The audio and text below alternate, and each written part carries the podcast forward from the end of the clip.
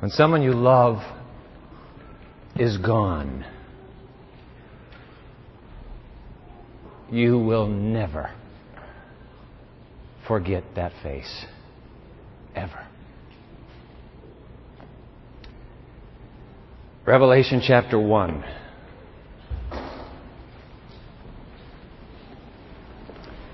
Verse 9.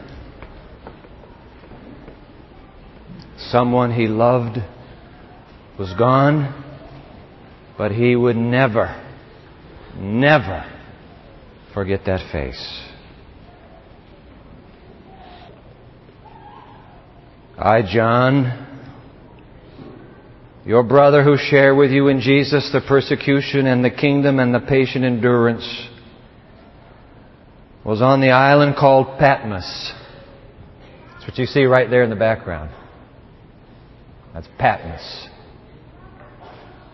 I was on the island called Patmos because of the Word of God and the testimony of Jesus. Follow along on the screen with me now. I was in the Spirit on the Lord's day, and I heard behind me a loud voice like a trumpet. Then I turned to see whose voice it was that spoke to me, and on turning I saw one like the Son of Man, clothed with a long robe and with a golden sash across his chest his head and his hair were white as white wool, white as snow. And his eyes were like a flame of fire. When someone you love is gone, you will never forget his face, even when he is dead and gone. Two weeks ago tonight, my father died.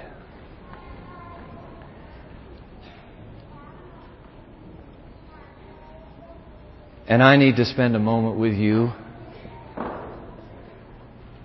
reflect, reflecting on his life.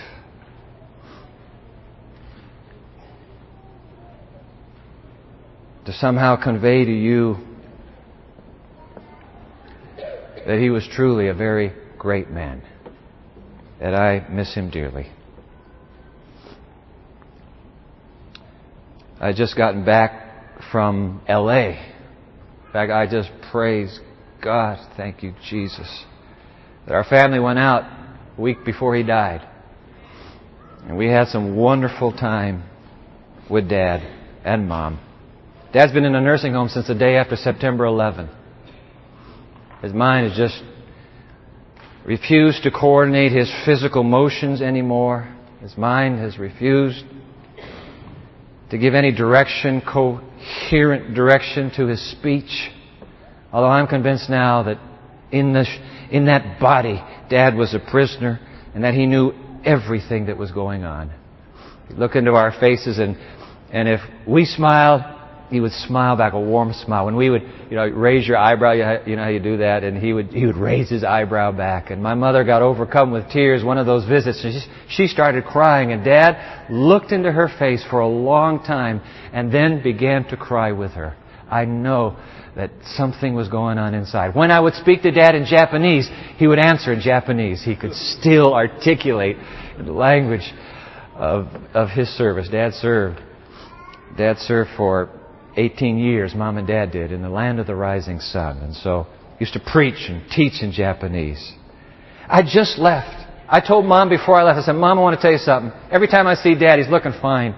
He's not getting worse. He's going to last, you better be prepared for it. He's going to last two more years, maybe months. Tears. My poor mother, every time I see her, she's the one that's looking worse. And she looked into my face and she said, I don't know how he can last. That was Wednesday when I told her. I flew home on Friday. Friday and I got in late because I made the mistake of flying United Express and they canceled the flight from Chicago to South Bend. And have you been there and done that? Yeah, I had to take the bus. Our bags came quarter to one in the morning and so Sabbath afternoon, mother calls in tears and she says the doctor grabbed me after church and said he stopped by the nursing home on the way to church and he doesn't think Dad will last 24 hours. I said, Mom, that's impossible. She, she said, it's true. So Saturday night's a, a, a haze two weeks ago tonight. Scrambled around, get Greg on the phone, Carrie on the phone, who's going, to get a ticket, and by the time I got my ticket, Mom called and said he died. And, and so when the choir was singing, you know, when I come to die, because my dad was unconscious by the time he died. He was breathing slowly and more shallow. But mom was standing by his bedside, and some dear friends of ours, Lou and Margie Venden, and their three girls who happened to be there, we grew up in Japan together, they were all holding hands around the bed and they were singing, Safe in the Arms of Jesus. So when the choir sings today, When I Come to Die, I tell you what, there's somewhere in this book that says, Let me die the death of the righteous, and let my end be like his. And I hope they're singing safe in the arms of Jesus when I die. Don't you? What's, what could be better than that? You're going to have to die someday, guys. You're going to have to die. We, I have buried college students in my years of service in this parish. I have buried college students. I'm not trying to frighten you. I'm not trying to give you a, a heartache before the new year hardly commences, but you're going to die. We're all going to die. When I come to die, the choir sang, I want it just the way the choir sang. Give me Jesus at that moment. Because I believe Jesus does not fail us when we die.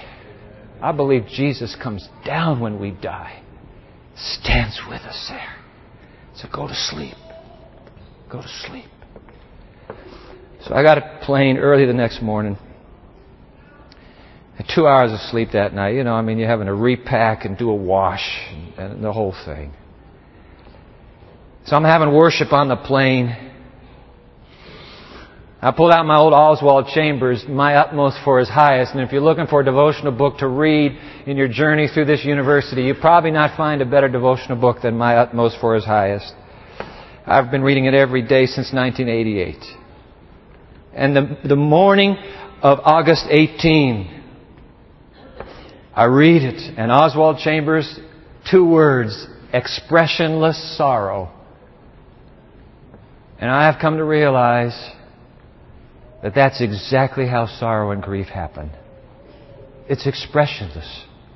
When you want to cry, you really want to cry, you, you can't. There's just nothing there. Your heart is just, just like steel. When you don't want to cry, suddenly something comes bubbling to the surface and emotion overcomes you. And sorrow is expressionless because how you've seen it on TV or how you've seen other people grieve, it suddenly you wake up and find out you're not wired that way and you don't grieve the same way. And sometimes you feel guilty like, well, maybe I should be grieving more like she is or like he is. You can't grieve like anybody else. It's, it's an expressionless sorrow. It's an inarticulate pain that sits upon your chest. You cannot give words to it. It just is there. So go ahead and embrace the sorrow and embrace the uniqueness of God sorrowing through you. You will sorrow in a unique way. You've had a terrible loss. God sorrowed through you. You don't have to sorrow like anybody else. Just be yourself. Let it be expressionless. People come up and they say nice things. Give them a hug. Thank them. Those nice words, those heartfelt words will go a long way beyond the moment. It's an expressionless sorrow. It's okay. It's okay. You just be yourself. We've had students here who've lost their parents while they're here. When my day comes, when I come to die, Jesus, is give me Jesus. I want Jesus.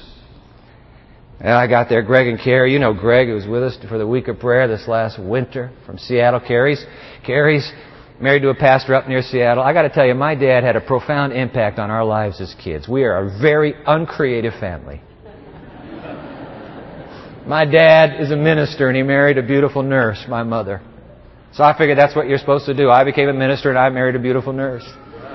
Greg saw two of us. He said, well, that must be what we're supposed to do. So he became a minister and he married a beautiful nurse. Carrie came along. She said, well, I'll become a nurse. And she married a minister. And so we're, we, we are very uncreative in the Nelson family. I, I'm sorry for that, but that's just some families really get the short shrift, and that's our family. But We were all proud of our dad. Dad was a, you know, when I got up to speak at his memorial service Wednesday at Calimesa Church, and I said, "Oh man, there's I read leadership literature these days, and there's a word being bantered about that goes like this: mentor, M-E-N-T-O-R. But if you want to really know what mentor means, you can spell it this way: H-E-R-O. And my dad was my hero all through my life. I wanted to be like Dad. I said I shared with the group there. There were three characteristics of my dad that um, I, I want to emulate for the rest of my life. Number one was dad's humility. My dad worked, grew up in the system. His dad was an administrator. His uh, grandfather-in-law was an administrator. I mean, just there's administration in our family in the church. And but my dad, I watched my dad, and I watched my dad not choose to climb the ecclesiastical ladder for the sake of position and influence. He made decisions based on his family. And I have admired that in my, I don't have that virtue of humility. I have admired it in Dad, and I realize it's a weakness of my own that I need to emulate. And by the grace of God, I want to be like my dad. I want that humility. My dad had a passion when he preached. You never walked out of my dad's sermons and wondered, did that man really believe what he just told us? My dad had a passion. I've heard every sermon he ever wrote sitting on the front row of every church in Japan. I memorized those sermons. And I said, when I grow up, I want to be like my dad. And my dad used to sing. He used to sing about Jesus. He just had uh, just the word Jesus. He was always singing about Jesus when he was shaving. Jesus is the sweetest name I know. Oh, you know, the name I know. I'd hear him every morning, my dad singing. My family all tells me that I've inherited my dad's voice. Fine with me. My mother said, Paul, you have a billy goat vibrato. Well, so what's wrong with a billy goat vibrato? I got one too. It really sounds nice. So we went out. Greg and Carrie coming down, and I'm coming back to LA where I'd just been hours earlier, LAX. And we met at the funeral home. Mom and Dad made the decision to be cremated. I have people that come to me and they say, you know, Dwight, should we be cremated? Is God against cremation? No, He's not against cremation. God doesn't care how you go. Once you're gone, you're gone. Doesn't matter a bit to Him. Won't change a thing in your eternity and your destiny nothing wrong with it. And for the sake of preserving what little, uh, what little uh, uh, estate they have, they made the decision save a little money. We'll, we'll, we'll both be cremated. Now in California, there's a law. You can't just stay there as a body for long. You have to be cremated within a certain amount of time. They allow the family one visit. It's called the identification visit. Is this the deceased kind of thing? And it's an act of grace. They give the family one last time. But on the night, the midnight phone calls back and forth, we made the decision, Mom, no, please, have Dad embalmed. The grandkids need closure, not just the kids, the grandkids. And I'm so, I thank God to this day we made that decision. Of course, it cost, you know, a few more dollars, but it was worth it. Because my boy Kirk really has taken this death hard. He just was sobbing and sobbing over that casket that remains. And I realized that that was something that needed to happen and that God was doing His thing in the midst of grief and death. And, but we went to the visitation in the funeral home, and I'm not going to draw this on much more than an hour. Uh, I just want to see if you were still with me we went to the uh, we went into they have a little room for you know people to to go. And you know they had not changed dad nothing. He's still in his pajamas just exactly as he left. A little something under his head to keep his head straight. But he he looked and I tell you and you hear this all the time. No no makeup nothing. This is just dad. And he had and I tell you the truth almost this beatific just this just this peaceful just a slight upturn on his lips, like he died in peace. And of course, for some of this, my siblings, it's been the first time they've seen Dad in months, and and uh, you know, I now know what the Bible describes. It says when Joseph came and he found his father Jacob dead, he fell upon him and wept. Just, just a natural response. A family that realizes this is a moment of permanent parting, and so You know, my poor mother, well, of course we're all in tears, but my mother, I'm thinking about my mother who must go on without a life companion. I'll tell you what dad's death, how dad's death came to mom. C.S. Lewis wrote a letter once to Sheldon Vanauken, a friend of his from Oxford days, a young American scholar that got to know C.S. Lewis. Upon the death of Sheldon's wife, Davy, Lewis wrote a letter in which he described Davy died of cancer. Lewis described that Davy's death to Sheldon as a severe mercy. A severe mercy. Sheldon Vanauken went on to write a love story of his wife and him. And if you could, the book is by that same title, A Severe Mercy. You will never read a greater love story in all your life. He, they began as atheists, and how, after they got married, they became Christians. They met C.S. Lewis. It's just a powerful story. But death sometimes comes just that way. It's a severe mercy. It's severe because, look, you don't want death to come. There's a finality. You can't turn it around. You're, the one you love is cold. I mean, room temperature cold. There is nothing there. There is nothing. There's not a spark. There is, zero. It's just inanimate. It's inanimate. Organic. Organic. Nothing. It's just the remains. And it's severe. But I want to tell you something. Death sometimes comes as a severe mercy. And as I told you, Mother weighed down so much. The time, God in His grace. The doctors cannot explain how Dad was healthy when we saw him, and in one week, in a period of 24 hours, every system shut down and he died. He just, just quit breathing, slower and slower, and stopped. That was a merciful act of God. Because God said, you know what? There is no point in this friend of mine going on and on and on. And Barbara, there's no point in you bearing this any longer. Paul has done his work even in this nursing home. I have received his ministry. Now I let him sleep. And so for my mother, a severe mercy. When someone you love is gone, you never forget his face.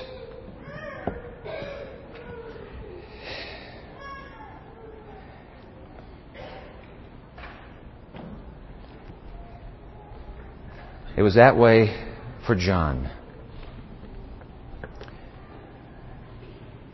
I, John, your brother, verse 9 of Revelation 1. I, John, your brother, who share with you in Jesus the persecution and the kingdom and the patient endurance, was on the island called Patmos because of the Word of God and the testimony of Jesus. And I was in the Spirit on the Lord's day. I don't know if it was early on a Sabbath morning that this is old John. This is the one who was probably 17 or 18. Get that. Scholars believe John was probably in his late teens when Jesus called him. Your age. 17 or 18. This is the same John. He is the last of the Mohicans now. They have all died. Eleven of his companions are, they died violent deaths in martyrdom. John's the last one, and I love this picture. Do we have it on the screen? Have you already put it up already? Oh, I love this picture. Harry Anderson's depiction of John. Look, just take a look at that. John on the Isle of Patmos. Old man with his beard. You know, legend says that they, Domitian the emperor threw him in a cauldron of boiling oil and he didn't die. God miraculously preserved him. How do you explain how God miraculously preserves John and lets all the other 11 die? You can't explain death. You can, not until we get to heaven will you know why somebody dies and somebody doesn't. There's no rational reason. Only God will know someday and tell us one day. But there's John. John gazing out over the azure waters of that rocky penal colony, that outcropping in the blue and green azure waters of the Aegean Sea. I, John, was in prison, as it were, on the island of Patmos for the testimony of Jesus, and I was in the Spirit on the Lord's day. When someone you love is gone, you never forget his face. John, the last of the last. Oh, John remembers. John was just a boy. But how could John ever forget the face of Jesus wrinkled in laughter? His eyes twinkling. As, as John stood behind Jesus and all the disciples behind John, and they watched as the servants with dumbfounded eyes bulging out amazement watch the master of ceremonies at the wedding, you remember, tilt the glass of water back and drink it down and then say, guys, I have never had wine as good as this. And Jesus' face broke into a grin and John locked that face, the face of laughter in his mind. John, when someone you love is gone, you never forget the face. And John remembers, John remembers the face of tears because Jesus knew how to cry. He was a man, but he cried. John saw Jesus in front of the crowd, standing by a sepulchre where they've, where they've opened the, the rock, and the body has been room temperature now for four days. And Jesus burst into tears. John saw those tears. Jesus, who stands by every sepulchre, whether you're cremated or not, and weeps with the survivors. John saw the face of tears. John, John saw the face of pain. In that torch-lit upper room, they're all reclining around the table for the Passover, the Lord's Supper. And Jesus turns into the face, faces of these twelve, the closest in all of this life to Him. And, and Jesus says, one of you will betray me, one of you will deny me, and all of you will desert me tonight. And He saw the pain etched in that face. John saw the face of death. John watched as they brutalized His Master. Look at that picture as they brutalized the Master to the cross. The others couldn't stand it any longer and they left, but John dragged himself back. John was there when that hard-hearted Roman legionnaire thrust a cold spearhead puncturing Jesus' side, piercing through to the heart. And John said, I saw the plasma and the blood. I saw it. I saw him die. I know he was dead. John was there all alone, Mary sobbing Jesus' mother committed to him. Mary has been taken away. John is all alone when he hears the huffing and puffing of two big men, prelates, Joseph of Arimathea and Nicodemus, who breathing hard come up behind young John Boy, clutching in their hands a few spices for a hasty embalming before a quick burial. And fortunately, John Boy is there because they need a youthful arm as he goes up and helps them extricate the now lifeless body. And I love this from Desire of Ages, describing that moment, the three of them gently and reverently, they remove with their own hands the body of Jesus from the cross. Their tears of sympathy fell fast as they looked upon his bruised and lacerated form. The three disciples strangled the mangled limbs. There had been no op- there's been no embalming, nothing, nothing to keep the body tight. You have to just keep pulling that hand over. When the hand that you love, you hold it in your hand and it slides down, you pull it back up. They were there and folded the bruised hands upon the pulseless breast. You never forget. You will never forget that as long as you live. John saw the face of death, face of laughter, face of tears, face of pain, face of death. But John was there in that electric moment, three days later, when the same Jesus walks through the walls in their dumbfounded and panicked midst. And he raises his hands and he says, Peace, it's me. Do you have anything to eat? I'm hungry in the wild pandemonium, I know that John presses his way through that flesh and he reaches up and he touches the face because when you've touched a face that is dead and you've kissed those cold cheeks, you have to know for sure that this face is alive and he touches the face of Jesus and Jesus smiling into John Boy's face reaches out and he grabs his cheeks. It is, I am alive, I was dead, but I am alive forevermore. John, when someone you love is dead and gone, you will never, ever forget that face. And that's why this is, this is such a poignant moment. He, he, he's in this moment of reverie on the Isle of Patmos. Where's that picture of Patmos? He's sitting on a rock somewhere. One of those rocks. It wasn't a cave. It was out, out just looking across the sea. And he's in meditation. He's communicating to his friend and Savior and Lord and God forever and ever, Amen. And he hasn't even gotten the Amen out when like a trumpet, there's a boom voice behind him. The old man practically flips. He spins around on that rock and he's looking into the face. Oh, what a different face. I was in the Spirit on the Lord's day and I saw His face. I want to push the pause button right here. This is a journey you and I will spend a whole year in undertaking, so no, no farther in the apocalypse than right here. I want to put the pause button here because I, those words, I was in the Spirit on the Lord's day and I saw His face. You know what? I read a book this summer. I read a book in the month of August. Got it from my parents' library. I have the book right here. Oh, you'll never read a book much greater than this. Written by the, the most well known, probably the greatest Japanese writer in the 20th century. His name, Shusaku Endo.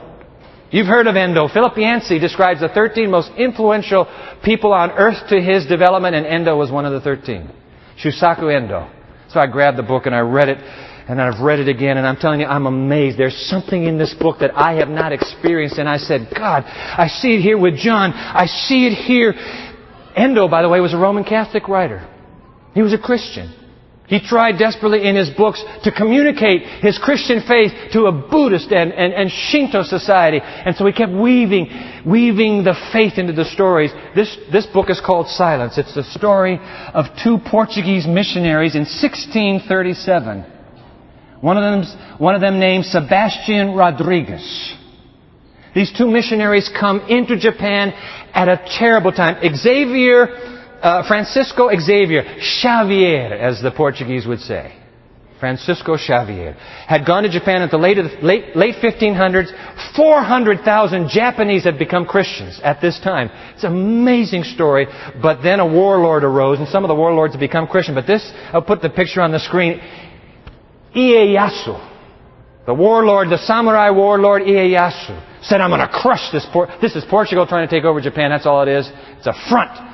And he began to execute and martyr the Christians by the tens of thousands.